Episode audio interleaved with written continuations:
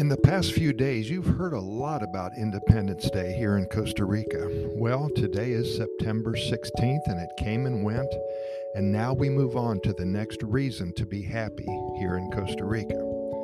I want to talk about Independence Day one more time. I read an article just now penned by Alberto Font from the Tico Times. He's an excellent contributor, and Tico Times is an online news source that has been reporting about Costa Rica, I think, since 1956.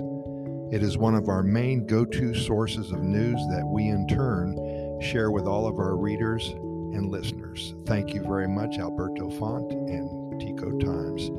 Alberto writes Preparing for the Independence Day feast, I could not help but wonder what it should be like.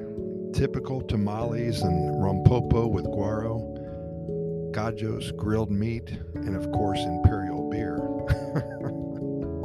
Costa Rica's culinary tradition is a symphony of many songs, and it has been evolving for more than 500 years.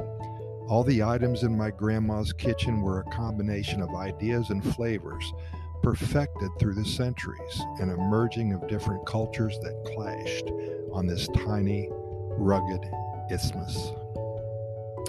I remember spending many cold and rainy September afternoons inside my grandmother's den, where she cooked our meals in her outdoor wood fired stove. My cousins and I would feast and listen to her stories at, as the smells of burning coffee, wood, pastries, and breads wafted to our noses. It was a magical event and led us to wonder about the origins of the food here in Costa Rica. All of the recipes of my grandmother's date back to our Aboriginal ancestors' diet of corn, beans, and squash, which are complemented by bountiful fruits, greens, tubers, beans, and vegetables, as well as fishing and hunting. This was happening for hundreds of years on the edge of the Mayan Empire in Guanacaste all the way down to where the Incan influence crept north from Panama. At the time the Spanish conquistadores arrived, they found an organized system of kingdoms divided along the country with vast areas under control of powerful kings. The most famous was Garabito, king of the western Huetares and the country's first guerrilla leader. He fought the Spanish and opposed their cruel practices and brutal control system of all the people in Costa Rica.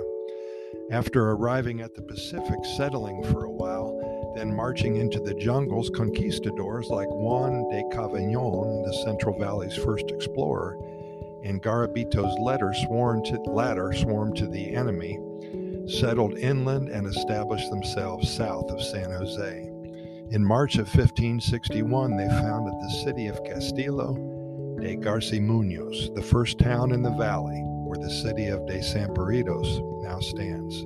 Samparados, excuse me. Later, under Juan Vasquez de Coronado's leadership, the Spaniards moved the main city to the eastern part of the valley and founded Santiago de Cartago in 1563, just over the Ochomogo Hills.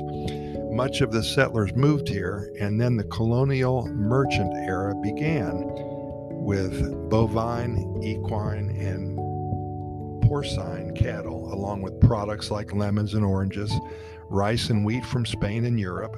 This helped establish a new diet based on the availability of fruits and vegetables and the beginnings of the production of meat and dairy here in Costa Rica. The country began to obtain European staples such as butter, cheese, cream, milk, ham, and bacon.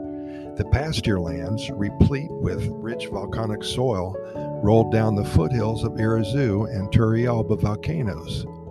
Now, this is where fresh air, fog, and rain created a perfect environment for cattle. Creamy milk, rich butter, thick sour cream, and soft, fresh cheese became a normal part of the diet in the soon to be capital of Costa Rica. Cartago grew as a city and became the political, economic, and gastronomic center of the country for almost 300 years, with tremendous growth in the agricultural production of potatoes, corn, squash, beans, greens, berries, and all things dairy. This lasted well into the mid 1800s when San Jose, Alajuela, and Heredia became powerful players and exploited the high elevation of the mountains to develop similar economic activities. European techniques started to appear as some cheese was made mozzarella style and rolled into balls to what we know now as palmito cheese, commonly sold at roadside stops. Another was queso fresco, which grew up to be either Turrialba cheese or aged and salted Bagaces cheese, which is used by Ticos, and also the Parmesan brand. The rich products such as cheese and ground beef were combined with ever present corn, mostly in the Mesoamerican standard of tortillas. Take a freshly made tortilla, slap some grilled skirt steak or pork chop and some fresh stringy cheese on top, and you have the birth of a classic Costa Rican gallo. Potatoes thrive in the higher hills, so the meat, onion, and the an, an, anato made their way with potato cubes to form picadillo de papa or hash. Then it was wrapped around a soft tortilla or encased in masa dough to be fried into empanadas.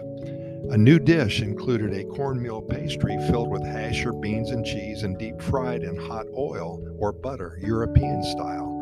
Then, in the early 19th century, coffee was introduced to the country, and another European staple came to the heart of the Costa Rican society. The soil was perfect for growing coffee, and a new era was born. After that, generations of cooks have mixed old European recipes with the bountiful products of the New World to make unique cuisines that vary even within the country. From the Guanacaste meat and corn based cowboy dishes to the Caribbean coconut, seafood, and spice based coastal diet, we've got quite an array of flavors here in Costa Rica.